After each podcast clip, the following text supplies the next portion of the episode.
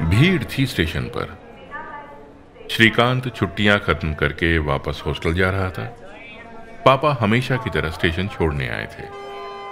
Train चलने को थी। पापा ने अपने पर्स के अंदर वाली जेब से मुड़ा हुआ एक सौ का नोट निकाला और बोले, ये रख ले। मेहनत के नहीं है, खर्च कर लेना। और इतना कहकर पापा नज़रें चुराते हुए इंजन की तरफ़ देखने लगे। ट्रेन से रखने लगी। श्रीकांत अभी दरवाजे पर ही खड़ा था। पापा ट्रेन के साथ चलते हुए बोले, इन पैसों से कोई किताब मत खरीद लेना, कुछ खा लेना। और ट्रेन धीरे धीरे रफ्तार पकड़ने लगी। श्रीकांत को वो सारी बातें आज भी याद हैं। उस सौ रुपए में आने वाले हर स्टेशन पर आलू पूरियाँ खाई थी उसने। उसे पसंद भी थी, छक के खाई थी। कोई और मौका होता तो क्या दिन थे वो भी कहकर मुस्कुराया जा सकता था। लेकिन आज उसके बैग में 500 के नोटों की गड्डी रखी थी। इस नए ऑफ़िस में एक कॉन्ट्रैक्टर ने पहले ही दिन उसके एक दस्तखत की यह कीमत लगाई थी। पैसे मेहनत के ना हो तो किताब नहीं खरीदना। पापा की वो बात श्रीकांत को भूली नहीं थी।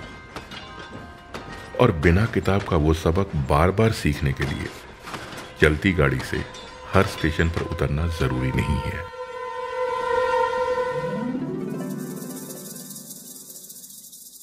अगले दिन कॉन्ट्रैक्टर डरा हुआ था। पैसे वापस क्यों कर रहे हैं, सर? कॉन्ट्रैक्टर ने हिम्मत करके पूछा। श्रीकांत ने हंसकर कहा, आलू पूरी तो मैं खाकर देख चुका हूँ, और इन पैसों में किताब तो आएगी नहीं। हाँ, आपकी फ़ाइल पर साइन हो चुके हैं। एक हफ़्ते में आपका काम हो जाएगा। कॉन्ट्रैक्टर ने शुक्रिया के साथ पूछा, वो किताब बहुत महँगी है सर तो मैं पैसे बढ़ा?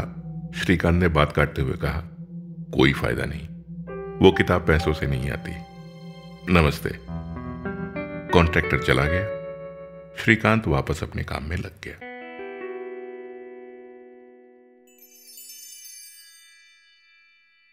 श्रीकांत ने कोई नई बात, अनोखी बात नहीं की है। समझने के लिए हाजमा ठीक होना चाहिए बस। रिश्वत एक बीमारी है। किसी कहानी से मिलने वाला सबक, जिसका इलाज शायद नहीं है। इलाज चाहिए तो उसी स्टेशन पर मिलेगा, जहाँ से ज़िंदगी का सफ़र शुरू किया था।